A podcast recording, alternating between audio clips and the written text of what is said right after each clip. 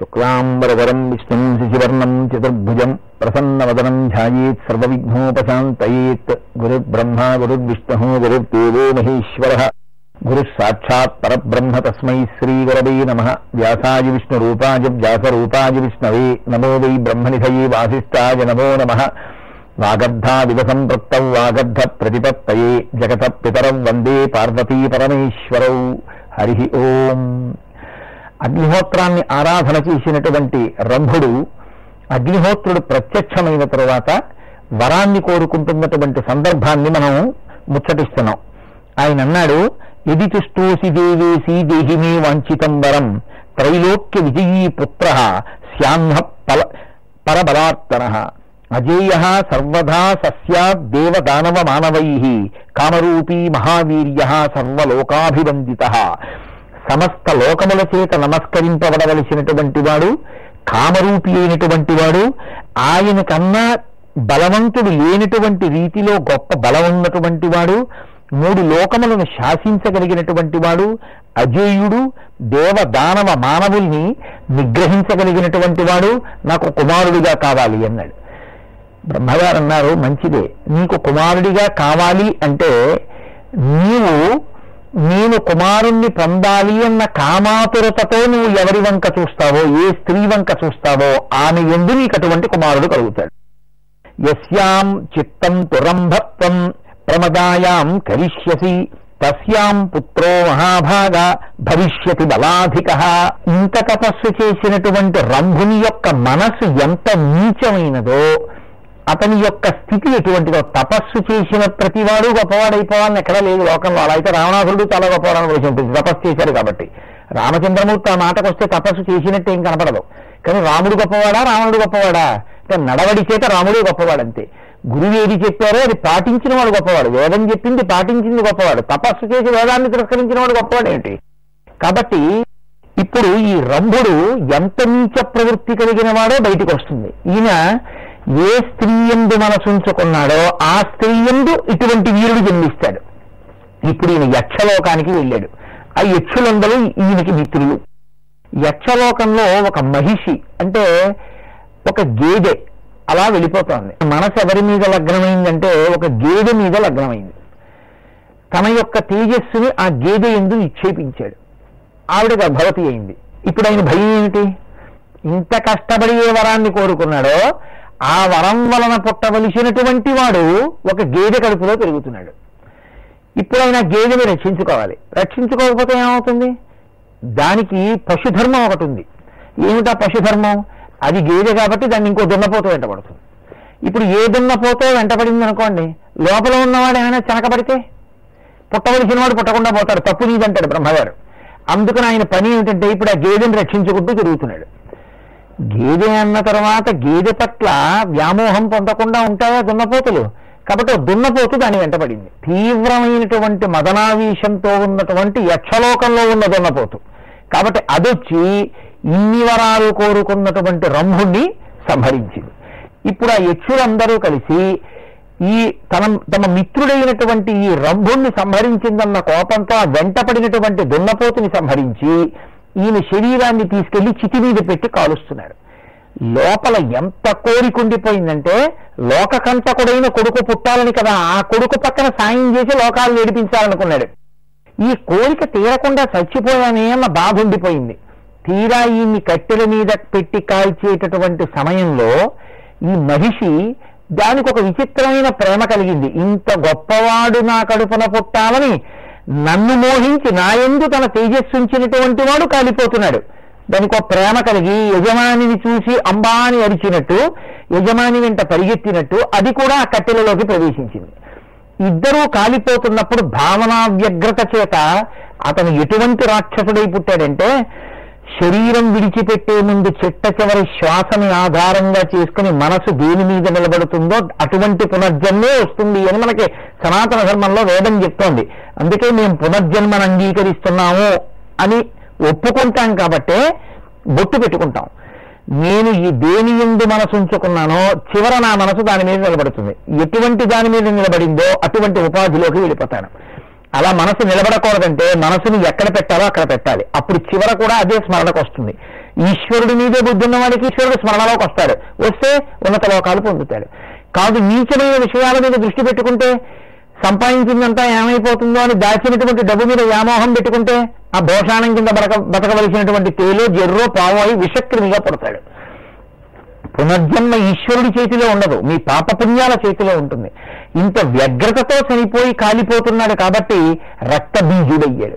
రక్తబీజుడంటే ఆయన మళ్ళీ పుట్టినప్పుడు ఆయన శరీరాన్ని కాని దేవతలు చెనకారో ఆ శరీరం నుంచి కారి కింద పడినటువంటి ప్రతి రక్తపు బిందువులోంచి కొన్ని వేల మంది రాక్షసులు మళ్ళీ పుడుతుంటారు అంత రాక్షసత్వంతో చనిపోయి అంత గొప్ప రాక్షసుడై పుట్టాడు.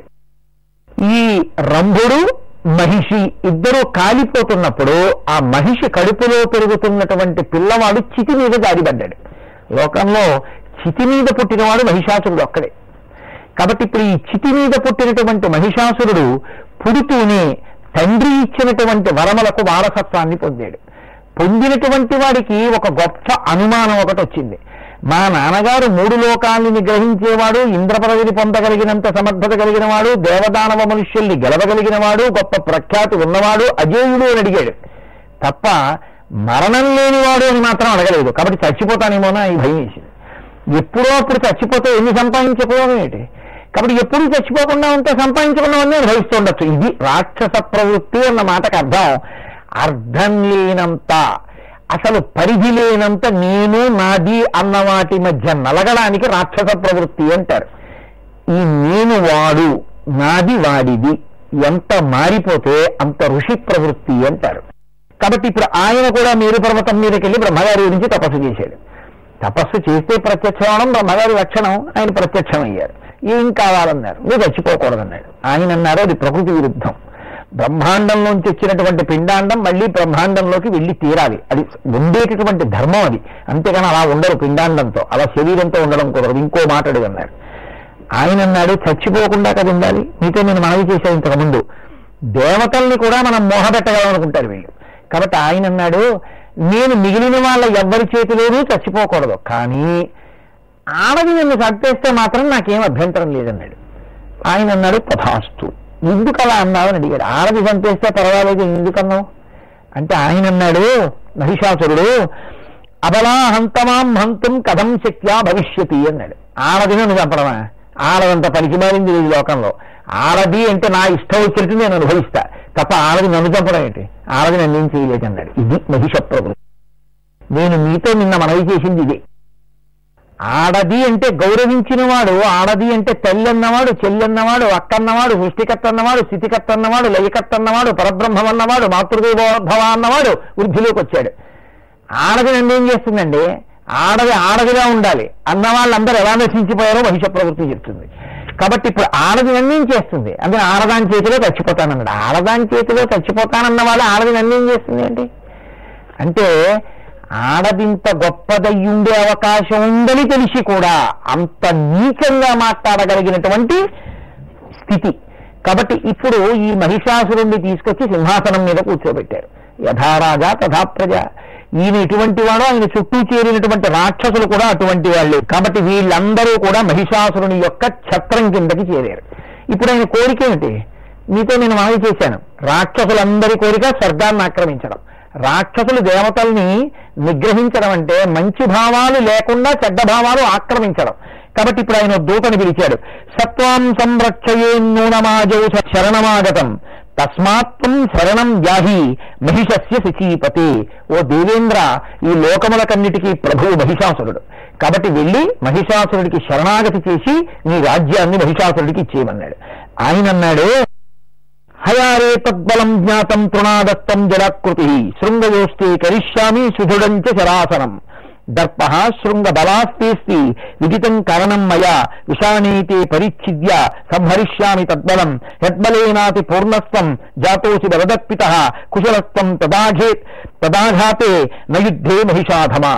నీతో నాకు యుద్ధం ఏమిట్రా నీ రెండు కొమ్ములు పట్టుకుని గిరగిరా తిప్పి ఆ కొమ్ములు ఓడదీసి ఆ కొమ్ములతో నేను ఒక పెద్ద ధనస్సు చేయించుకుని నిన్ను చంపి అవతల పారేస్తాను.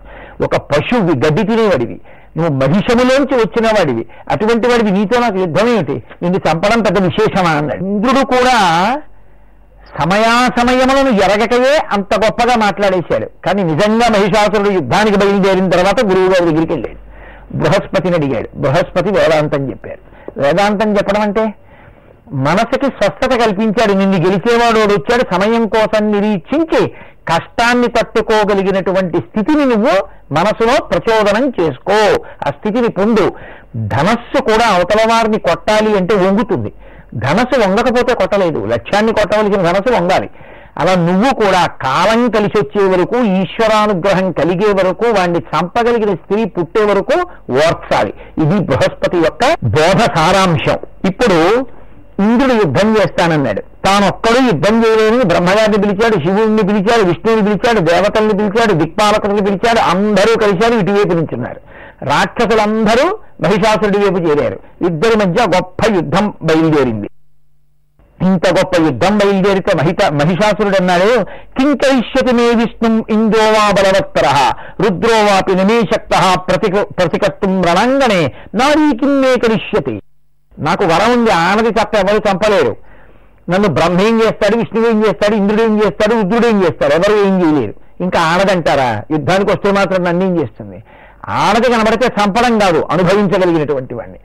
ఎంత శక్తివంతురాలైనా నా చేత అనుభవింపబడవలసిందే కానీ నన్ను నిగ్రహించగలిగింది కాదు ఎందుకంటే అది ఆడది కనుక. ఎంత నీచ భావనో ఎంత చులకన భావన కలిగిన వాడో చూడండి. కాబట్టి నారీకిన్నే కరిష్యతి నన్ను ఆడదేం చేస్తుంది అన్నాడు. సరే యుద్ధం ప్రారంభమైంది. భయంకరమైనటువంటి యుద్ధం దేవదానవుల మధ్య జరుగుతోంది. ఎంత యుద్ధం జరిగినా వరం వరమే కదండి. బ్రహ్మగారు ఒకసారి మాట ఇచ్చారు అంటే ఆ మాట అలా నిలబడవలసిందే. ఆ యుద్ధంలో దేవతలందరూ ఓడిపోయారు. ఓడిపోయినటువంటి కారణం చేత తలకొక దిక్కు వెళ్ళిపోయారు. గుహల్లో ఉంటున్నారు. చాలా బాధాకరమైనటువంటి జీవితాన్ని గడుపుతున్నారు.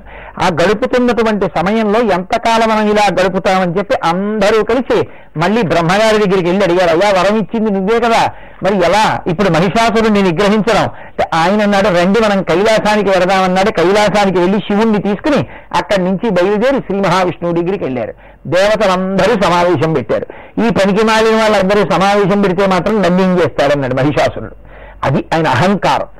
ఇప్పుడు శ్రీ మహావిష్ణువు అన్నారు మన వల్ల సంహరింపబడడం. ఆయన్ని సంహరించగలిగినటువంటి శక్తి స్వరూపాన్ని ఉత్పాదన చెయ్యాలి. కాబట్టి మన శక్తియే స్త్రీ. ఈ మాట మీరు బాగా పట్టుకోవాలి. శక్తికి స్త్రీ అని పేరు. ఇప్పుడు నేను ఉపన్యాసం చెప్తే నేను ఉపన్యసించగలిగినటువంటి నా శక్తి నన్ను ఆవహించి ఉంటుంది. తప్ప కోటేశ్వరరావు మీరు కాకినాడలో కూర్చోండి ఉపన్యాసం ఇక్కడ తిరుపతిలో చెప్పాలంటే కుదురుతుంది? అలా ఏం కుదరదు. నేను నా ఉపన్యాస శక్తి కలిసే ఉంటాం. అదే భార్యాభర్త కలిసి ఉండడం. నా శక్తి నాయంది ఉంటుంది. శక్తికి స్త్రీ అని పేరు. కాబట్టి ఇప్పుడు మన శక్తులన్నింటినీ ఒక చోట చేర్చండి. ఒక పరాశక్తిగా తయారవుతుందన్నారు. కాబట్టి ఇప్పుడు ఆయన బ్రహ్మగారు తన శక్తిని బయటికి తీశాడు. రక్తవర్ణం శుభాకారం పద్మరాగ మణిప్రభం ఎర్రటి కాంతితో రజోగుణం సృష్టి కదండి. అందుకని బ్రహ్మగారు ఎర్రటి తన శక్తిని బయటికి తీసుకొచ్చి అక్కడ పెట్టాడు. శంకరస్య శరీరాప్తు నిస్సృతం మహదద్భుతం రౌప్యవర్ణమ రౌప్యవర్ణమభూతీవ్రం దుర్దర్శం దారుణం మహత్ కల్ ఆయన తెల్లగా ఉండేటటువంటి తన తేజస్సుని పరమేశ్వరుడు తనలోంచి తన శక్తిని బయటికి తీశాడు. తతో విష్ణుం శరీరాప్తౌ తేజోరాశి నివాపరం నీలం సత్వగుణోపేతం ప్రాదుర ప్రాదురాస్య మహాద్యుతి శ్రీ మహావిష్ణువు తనలో ఉండేటటువంటి నల్లగా ఉన్నటువంటి సాత్వికమైనటువంటి శక్తిని తీశారు. ఇప్పుడు సృష్టి శక్తి స్థితి శక్తి ప్రళయ శక్తి మూడు శక్తులు ఏకీకృతమయ్యాయి. ఏకీకృతమై అందులోంచి ఒక మహాభూతము వంటి గొప్ప తేజోరాశి సంభవించింది. అప్పుడు వీళ్ళందరూ కూడా మిగిలినటువంటి దేవతలందరూ కూడా వాళ్ళ వాళ్ళ శక్తుల్ని ఆవిడికి ధారబోశారు. కుబేర యమవహ్నీనాం శరీరేభ్య సమంతత నిశ్చక్రామ మహాత్తేజో వరుణస్య తథైవ అన్యేషాం చైవ దేవానాం శరీరో భోయతి భాస్వరం నిర్గతం తన్మహాతేజో రాశి రాశిన్ మహోజ్వల ఆవిడ త్రిగుణాస మహాలక్ష్మీ సర్వదేవ శరీరజ అష్టాదశ భుజారం యాత్రివర్ణ విశ్వమోహిని శ్వేతాననా కృష్ణనేత్ర సంరక్తాధర పల్లవ తామ్రపాణి తలాకాంత దివ్యభూషణ భూషిత అష్టాదశ భుజాదేవి సహస్రభుజమండిత సంభూతాసురనాశ యా తేజోరాశి సముద్భవ అన్నారు. ఆ తల్లి అష్టాదశ భుజాదేవి ఆవిడ పద్దెనిమిది భుజములతో పుట్టినప్పటికీ కూడా వేయి భుజములతో ఉన్న దానిలా కనపడుతోంది. వేయి అంటే సహస్రం అంటే అనంతము. ఎన్నో భుజములతో ఉన్న దానిలా ఉంది. అప్పుడు ఆ ప్రాతుర్భవించినటువంటి గొప్ప తేజోరాశి అయినటువంటి ఆ తల్లి మహిషాసుర మర్దనము కొరకు వచ్చినది కనుక అక్కడ ఉన్నటువంటి వాళ్ళందరూ కూడా దేవతలు చాలా సంతోషించారు. సంతోషించి ఒక్కొక్కళ్ళు ఒక్కొక్క ఆభరణాన్ని అమ్మవారికి ఇచ్చారు. క్షీరోదస్యాంబరే దివ్యే రక్తే సూక్ష్మే తథా జరే నిర్మలం చ తదాహారం ప్రీతస్తస్యై సుమండితం దదౌ చూడామణిం దివ్యం సూర్యకోటి సమప్రభం కుండలే చ తథా శుభ్రే కటకాని భుజేషు వై కేయూరం కంకణాన్ దివ్యాన్ నానారత్న విరాజితాన్ దదౌ తస్యై విశ్వకర్మ ప్రసన్నేంద్రియమానస ఈ రకంగా క్షీరసాగరమేమో అమ్మవారికి రెండు ఎర్రని వస్త్రములను మణిహారమును ఇచ్చాడు. విశ్వకర్మేమో సూర్యకోటి సమప్రభలతో వెలుగుండేటటువంటి చూడామణిని కుండలములను భుజములకు దివ్య కటకములను నానారత్న విజా విరాజితములైనటువంటి కేయూర కంకణములను ఇచ్చాడు. అలాగే పదపద్మములకు త్రస్త సూర్యకాంతి సదృశమైనటువంటి ముద్దుటుంగరములను ఆ మెడలో వేసుకునేటటువంటి కంఠహారములను ఇచ్చాడు. వరుణదేవుడు శ్రీదేవికి వాడనటువంటి కమలములతో కూడినటువంటి హారాన్ని ఇచ్చాడు. వైజయంతి మాలనిచ్చాడు. హిమవంతుడు సంతుష్టుడై బంగారముతో చేయబడినటువంటి విధములైన ఆభరణములను రత్నరాసులను బహూకరించాడు. అమ్మవారు శ్రేష్టమైనటువంటి గొప్ప దివ్యమైన కాంతితో కూడిన స్వరూపంతో సింహవాహనం మీద నిలబడింది. దాన్ని హిమవంతుడు ఇచ్చాడు. పరమేశ్వరుడు తన త్రిశూలంలోంచి ఆ శక్తిని తీసి ఒక శూలాన్ని బహూకరించాడు. శ్రీ మహావిష్ణువు సహస్రధారలతో కూడినటువంటి తన సుదర్శన చక్రంలో ఉన్నటువంటి అంశగా చక్రాన్ని ఇచ్చారు వాయుదేవుడు ఒక గొప్ప చాపాన్ని అమ్ముల పొదిని ఇచ్చాడు. ఇంద్రుడు తన వజ్రంలోంచి వజ్రాయుధాన్ని ఐరావతం యొక్క శక్తిలోంచి శోభనమైనటువంటి శబ్దము కలిగినటువంటి ఒక గొప్ప గంటాన్ని ఇచ్చాడు. ఒక గంటనిచ్చాడు అలాగే కాలదండము భూతములనన్నింటినీ సర్వప్రాణికోటిని పడగొట్టగలిగినటువంటి కాలదండమును చేత పట్టుకునేటటువంటి యమధర్మరాజు తన కాలదండములోని అంశ కలిగినటువంటి దండాన్ని అమ్మవారికి ఇచ్చాడు. అదేవిధంగా కాలుడు ఖడ్గ చర్మములను విశ్వకర్మ వాడి గండ్రగొడ్డలిని వరుణ కుబేరులు కమలాన్ని సొరతో నిండిన బంగారు మధుపాత్రను త్వస్త దానవ శక్తిని ఢీకొట్టడానికి నూరు గంటలతో కూడి ధనించుతున్నటువంటి కౌమోదికి అనబడేటటువంటి ఒక గొప్ప గదని జగదంబకి గొప్ప దివ్యమైనటువంటి తేజస్సుని కవచాన్ని దివ్య వస్త్రాల్ని త్వస్త సమకూర్చాడు. ఇంతమంది దేవతల యొక్క శక్తులను తన చేత పట్టుకున్నటువంటి తల్లి అక్కడ నిలబడింది. ఇప్పుడు ఈ తల్లి వంక చూసి దేవతలందరూ స్తోత్రం చేశారు. పాహిమాం పాహిమాం తల్లి ఇప్పుడు నువ్వు ఆడదానిగా ఆవిర్భవించావు. త్రైలోక్య జననివి మాకందరికీ తల్లివి. అమ్మా నువ్వు కాపాడాలి. మహిషాసురుణ్ణి మమ్మల్ని మహిషాసురుణ్ నుంచి మమ్మల్ని రక్షించమని. వెంటనే ఆవిడ మిమ్మల్ని అందరినీ నేను కాపాడతానంది. ఈవిడ ఎప్పుడైతే కాపాడతానందో దేవతలందరి మధ్యలోనూ కలిగినటువంటి ఆనందము చేత పెద్ద పెద్ద జయ జయ ధ్వనులు చేశారు వాళ్ళు. ఈ చప్పుళ్ళన్నీ మహిషాసురుడికి వినపడ్డాయి. ఇందుకురా అంత పెద్ద గోల జరుగుతోంది. దేవతలందరూ దేనికి సంతోషిస్తున్నారు? కనుక్కురండి అని చెప్పి తన దగ్గర ఉండేటటువంటి ఆ మంత్రుల్ని కొంతమందిని పంపించాడు. ఆ మంత్రులు అమ్మవారి దగ్గరికి వెళ్ళారు. వెళ్ళి అమ్మవారిని చూసి వాళ్ళు చాలా అందంగా ఉంది ఈవిడ ఇంత గొప్ప తేజోరాశి ఇటువంటి ఆవిడ్ని మన ప్రభువుకి భార్యం చేస్తే ఎంత సంతోషిస్తాడో మనం వెళ్ళి మాట చెప్పాలన్నారు. ఇది కదండి? రాజు ఎటువంటి వర్తన కలిగి ఉంటాడో ఆయన దగ్గర ఉండే మంత్రులు కూడా అంత గొప్ప వాళ్ళే అయి ఉంటారు. కాబట్టి ఆ మంత్రి ఆవిడ్ని చూసి నువ్వు మా రాజుకి భార్యవి కా అన్నాడు అంతవాడన్నాడు ఇంతవాడన్నాడు దేవతలను కొట్టాడు స్వర్గాన్ని గెలిచాడు సింహాసనం మీద కూర్చున్నాడు ఇంద్రుణ్ణి జయించాడు. కాబట్టి నీకు తగినటువంటి భర్త ఆయన్ని భర్తగా పొందు. నువ్వు కామసుఖాలను భవిస్తావు సంతోషంగా ఉంటావు ఇంత అందంగా ఉన్నావని పొగిడాడు. ఆవిడంది వాడిని చంపడానికి పుట్టిందాన్ని నేను. ఏమైనా ధైర్యం ఉంటే మీ రాజుగారిని యుద్ధానికి రమ్మను అని ఆవిడ కబురు చేసింది. కబురు చేస్తే రాక్షసులైనటువంటి వారు ఒక్కలా ప్రవర్తిస్తారా? ఈయన వెళ్ళి అయ్యా ఆవిడ బాణాలు వేస్తుందిట మిమ్మల్ని రణరంగంలో పడగొడుతుందిట మీరు స్పృహ తప్పిపోయేటట్టుగా చేస్తుందిట. అలాగని ఆవిడ బీరములు పలుకుతోంది ఆవిడ ప్రతిజ్ఞ చేస్తోంది మీరు యుద్ధానికి పెడతారో ఏం చేస్తారో నిర్ణయించుకోండి అన్నాడు. మిగిలిన మంత్రుల్ని పిలిచాడు. ఆ మిగిలిన మంత్రుల్లో ఒక మంత్రి లేచి మాట్లాడడం మొదలెట్టాడు. రాక్షస ప్రవృత్తి అంటే ఎలా ఉంటుందో చూపించడానికి మీకు నేను ఈ ఘట్టాన్ని మనవి చేస్తున్నాను.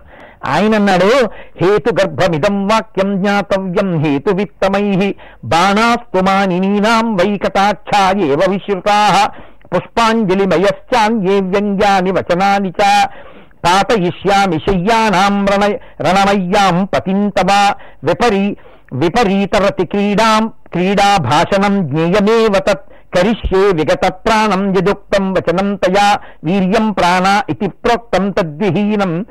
నచాన్యథా వ్యంగ్యాధిక్యేన వాక్యేన వరయత్యుక్త వరయత్యుత్తమాన్ అయ్యయ్యో వెళ్ళిన మంత్రికి ఆవిడ మాటలు మాట్లాడితే ఆ మాటలు అర్థం కాలేదు. ఆవిడ బాణాలు వేస్తానంటే ఏమిటో తెలుసా ప్రభు? నీ వంక చాలా ఓరచూపులు చూస్తానని. నిన్ను పడగొట్టేస్తానంటే ఏమిటో తెలుసా? నిన్ను చక్కటి శయనం మీద పడుకునేటట్టు చేసి తన శరీరాన్ని నీ పక్కకి చేరుస్తానని. నీ ప్రాణం తీసేస్తానంటే ఏమిటో తెలుసా? ప్రాణమునకు పర్యాయ పదం వీర్యం. నీ వీర్యము స్ఖలనమయ్యేటట్టుగా తాను నిన్ను రెచ్చగొడతానని. రాక్షస బుద్ధి అంటే ఎలా ఉంటుందో మీరు చూడండి. అంత స్పష్టంగా ఆవిడ నేను పుట్టిందే మిమ్మల్ని చంపడానికి రా. కాబట్టి నేను వచ్చింది మహిషాసురుణ్ణి మహిషాసురుణ్ణి ఆశ్రయించిన రాక్షసుల్ని సంహరించడానికి యుద్ధ భూమిలో మహిషాసురుణ్ణి పడగొడతానని ఆవిడ చెప్తే వీళ్ళింత గొప్పగా చెప్పి ఆ వెళ్ళి మాట్లాడిన మంత్రికి రసస్ఫోరకమైన బుద్ధి లేదు. అందుకే ఆవిడ ఒకలా చెప్తే వీడికి ఒకలా అర్థమైంది. ప్రభు ఆవిడ మిమ్మల్ని పెళ్ళి చేసుకోవాలని వీళ్ళూరుతోందన్నారు ఎటువంటి వాళ్ళని చేరదీస్తే అంత గొప్పగా మాట్లాడతారు.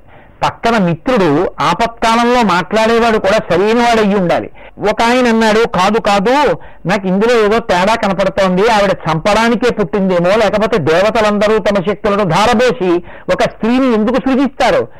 కేవలమే ఒక స్త్రీ చేతిలో మరణిస్తానని నువ్వు అడిగావు అందుకే వచ్చిందన్నారు.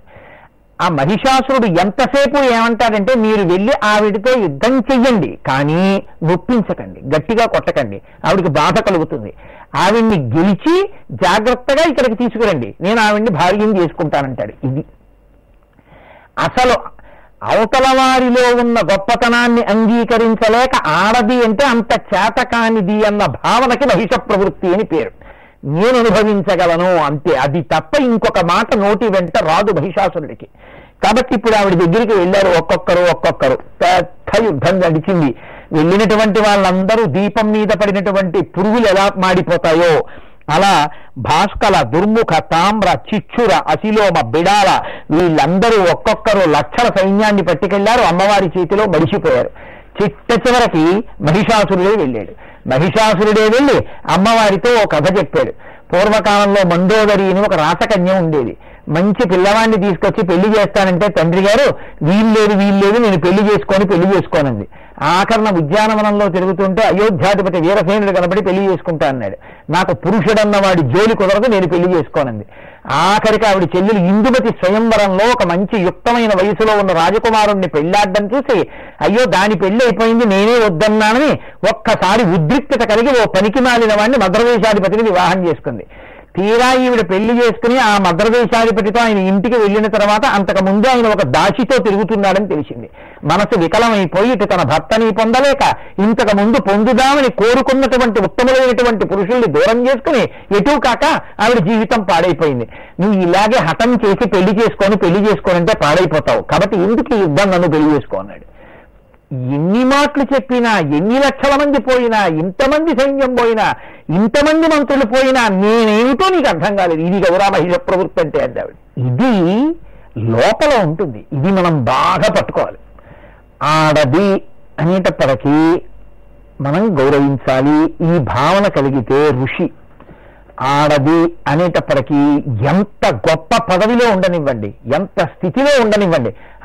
ఆడదండి. అలా మాట్లాడడమే. ఆడదండి అలా ఉండడమే. ఆడదండి మనం మొగాళ్ళం ఈ ప్రవృత్తి ఈ అతిశయం ఆడదాని ఎందు గౌరవానికి బదులు ఆడదాన్ని తృణీకరించేటటువంటి పరిస్థితి మహిష ప్రవృత్తి అని పేరు. చూసింది చూసింది చూసింది అమ్మవారి వీడిలో మార్పు రాదు. కాబట్టి ఇంకా ఈ ఉపాధిలో ఉండడానికి వీల్లేదు. ఎంతసేపు అంటే పెద్ద అమ్మవారికి యుద్ధం చేయడం అనేటటువంటిది ఏం పెద్ద విశేషమా ఏమి? ఏం ఈరోజు అదేస్తారా అమ్మవారు కాసేపు ఒక కత్తి విసురుతుంది ఈరో బాణం వేస్తారా? అమ్మవారు నాలుగు బాణాలు వేస్తుంది. ఓ లక్ష మంది సైన్యం చచ్చిపోతారు చెట్టు చివరికి తన త్రిశూలం పెట్టి వాడి గుండెల్లో గుచ్చింది ఆ శరీరంతో కింద పడ్డాడు. ఆ కంఠాన్ని కత్తితో కోసేసింది. కంఠం తెగిపోయింది. రక్తధారలు కారిపోయాయి. మహిషాసురుడు మర్దింపబడ్డాడు. అప్పుడు ఈ దేవతలందరూ వెళ్ళి అమ్మవారి దగ్గర నిలబడి సంతోషంతో ప్రార్థన చేశారు. అమ్మా పుష్టి కళాధ విజయా గిరిజా జయాత్వం తుష్టిం ప్రమాత్తమసి బుద్ధిం రమారమాచ విద్యాక్షమా జగతి కాంతిరహీన మేధా సర్వంతమేవ వితిరా భువనత్రయేస్మిన్. అభిర్వాణా తవతు శక్తి భిరాశు కర్తుం. కోవాక్షమ సకలలోక నివాస భూమి తల్లి బ్రహ్మగారు సృష్టిస్తున్నాడు విష్ణువు స్థితి చేస్తున్నాడు శివుడు లయం చేస్తున్నాడు అంటాం కానీ నిజానికి సృష్టి శక్తి స్థితి శక్తి లయశక్తి అన్నీ నువ్వే. ఆ ఈ భూమిని భరిస్తున్నది నువ్వే నిర్వహిస్తున్నది నువ్వే తల్లి. ఇవాళ నువ్వు ఆదుకుని దేవతల్ని రక్షించి మహిషాసురుణ్ణి మర్దించి ఉండి ఉండకపోతే ఏమైపోదో? పరాశక్తి జగదంబ నిరంతరము మా యొక్క బుద్ధి నీ పాదారవిందముల ఎందు నిలబడి నీ యొక్క అనుగ్రహము మాకు ఉండేటట్టుగా మమ్మల్ని కాపాడు అని అడిగితే ఆవిడంది నీకు ఎప్పుడు ఆపద వచ్చినా బెంగలేదు నన్ను స్మరించండి నేను వచ్చి మిమ్మల్ని రక్షిస్తానంది. అందరూ సంతోషించారు దేవతలు పదవులు పొందారు రాక్షసులు రచించిపోయారు మిగిలిన వాళ్ళు పాతాల లోకానికి పారిపోయారు. ఈ విధంగా మహిషాసుర వధ పూర్తి చేసి అమ్మవారు లోకాలన్నింటినీ రక్షించింది కాబట్టి ప్రతి శరన్నవరాత్రులలో శరన్నవరాత్రిని ప్రతిరోజు మహిషాసుర మద్దనిగా మనం అమ్మవారికి నమస్కారం చేస్తూనే ఉంటాం. మంగళాశాసన ఈమదాచార్య పురోగమై సర్వైశ్చ పూర్వైరాచార్యై సత్కృతాయాస్తు మంగళం. సర్వం శ్రీ ఉమామహేశ్వర పరబ్రహ్మార్పణమస్తు స్వస్తి.